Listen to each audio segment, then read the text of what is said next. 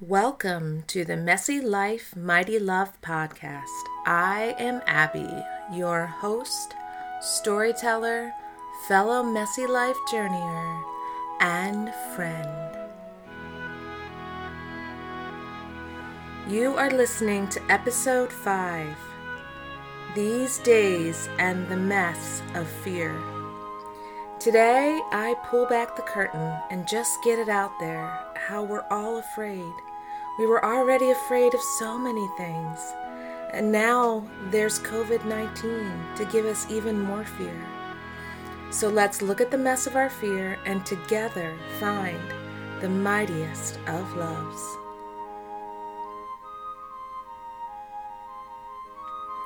In the middle of the night, a child of nine or ten, I laid on the yellow shag carpet right next to the clawfoot tub of the upstairs bathroom.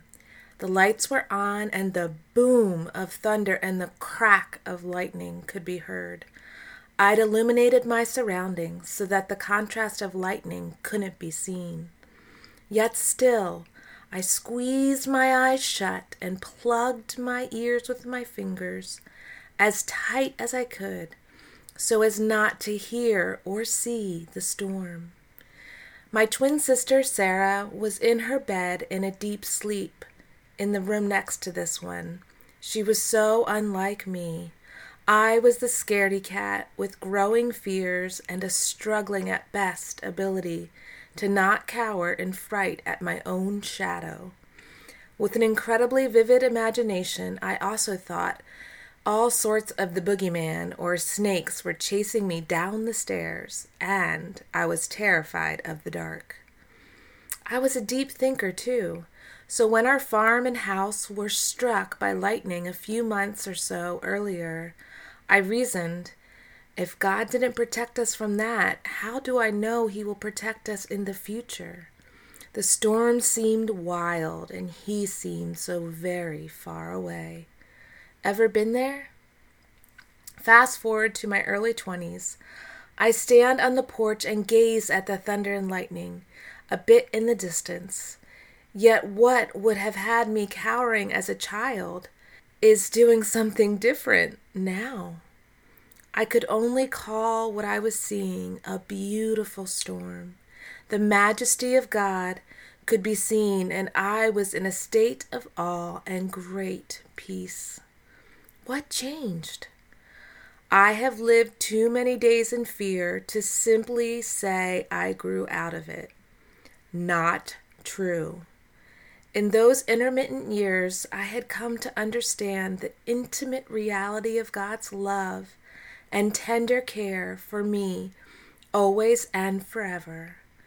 I knew I would ever be safe in His arms. I didn't have to worry about this life or what could happen, which was what always trapped me in my fears the what ifs, the possibilities of a zillion things. I didn't have to be afraid of all that because He was and is and ever is to come, and He is for me and for those that I love.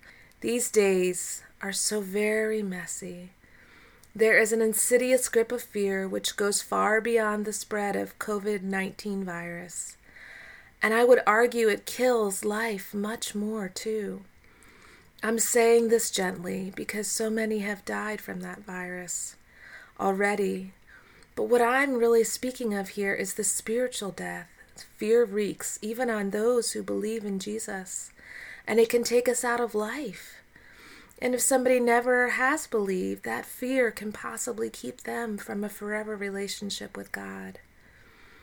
It's one of the main tools of the enemy to take us out, to take us away. This looming, dark, overwhelming reality of fear that creeps on all of us and has creeped into our world. And to this, this fear, beloved who know and embrace Jesus in all of his beauty, the same one, our Savior and Lord, to this fear that I am talking about, he is saying, No more. There are a billion what could be's, but there is only one I am. And He has the unshakable, undefeatable cure for fear, and it's found in his perfect love.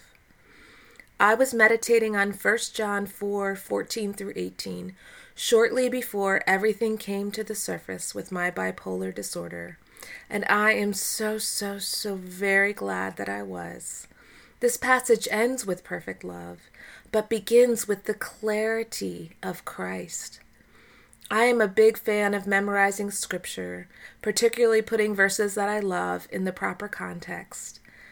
And I encourage you to do whatever you can to memorize scripture as well.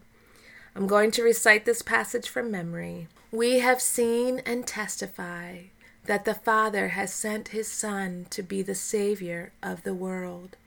Whoever confesses that Jesus is the Son of God, God abides in him, and he in God.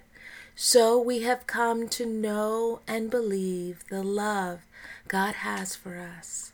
God is love, and whoever abides in love abides in God, and God abides in him.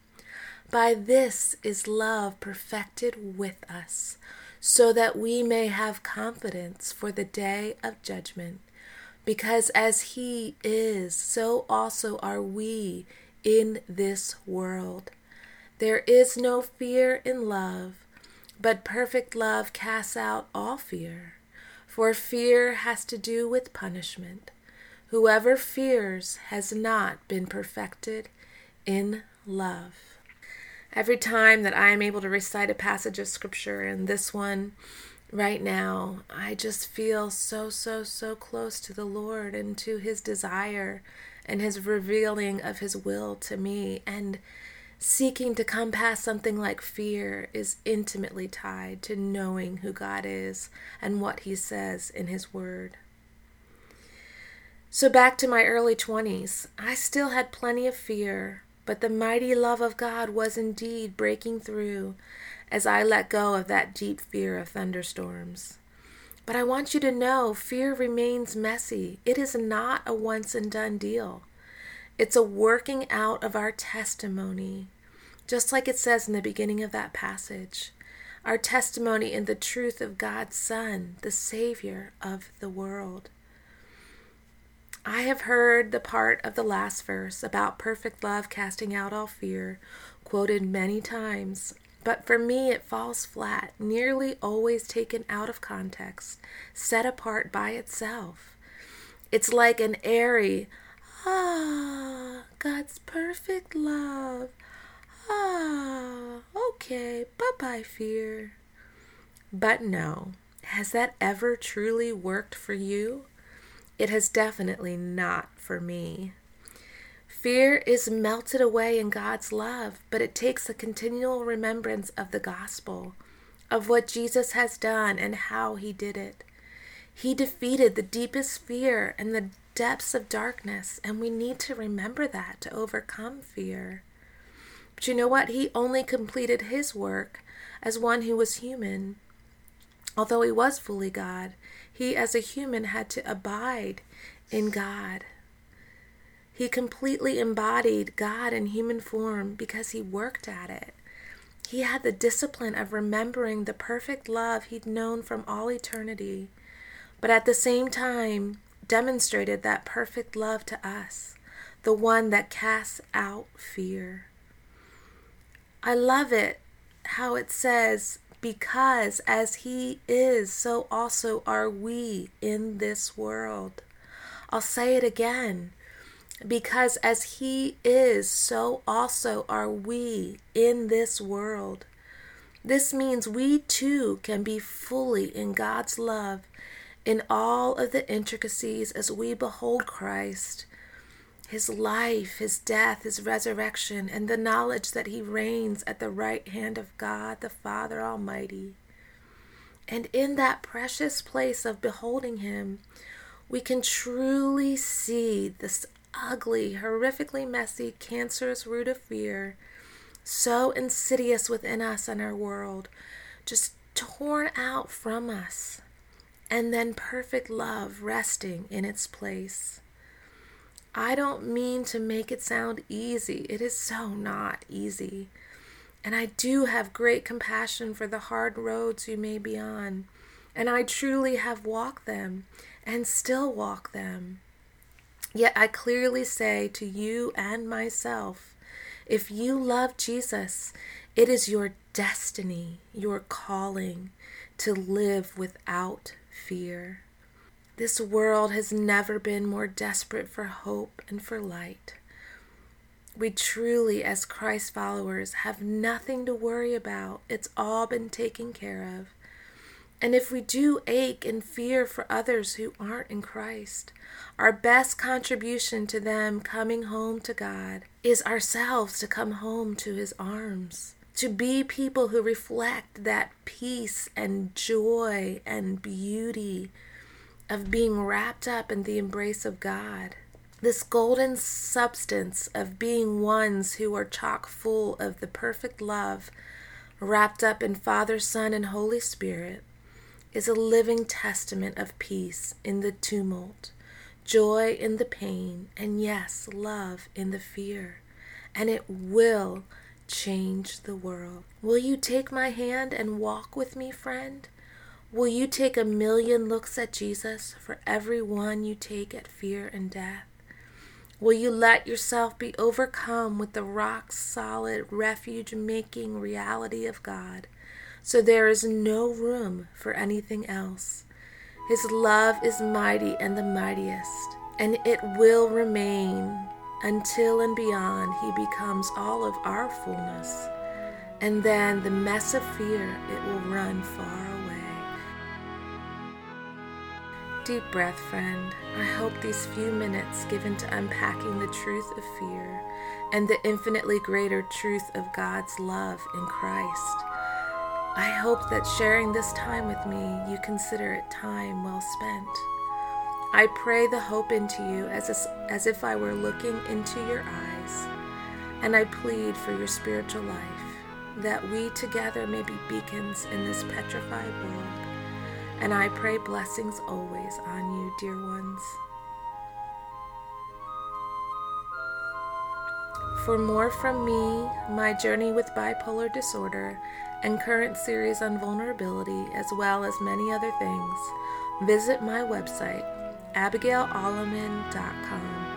That's Abigail, A B I G A I L, Alleman, A L L E M A N.com. Or follow me on Instagram at abigail.alleman. There are some free ebooks at my website available for subscribers to my blog or newsletter. Thanks for sharing a part of your day with me. I consider it a great privilege. I would love to catch you next time.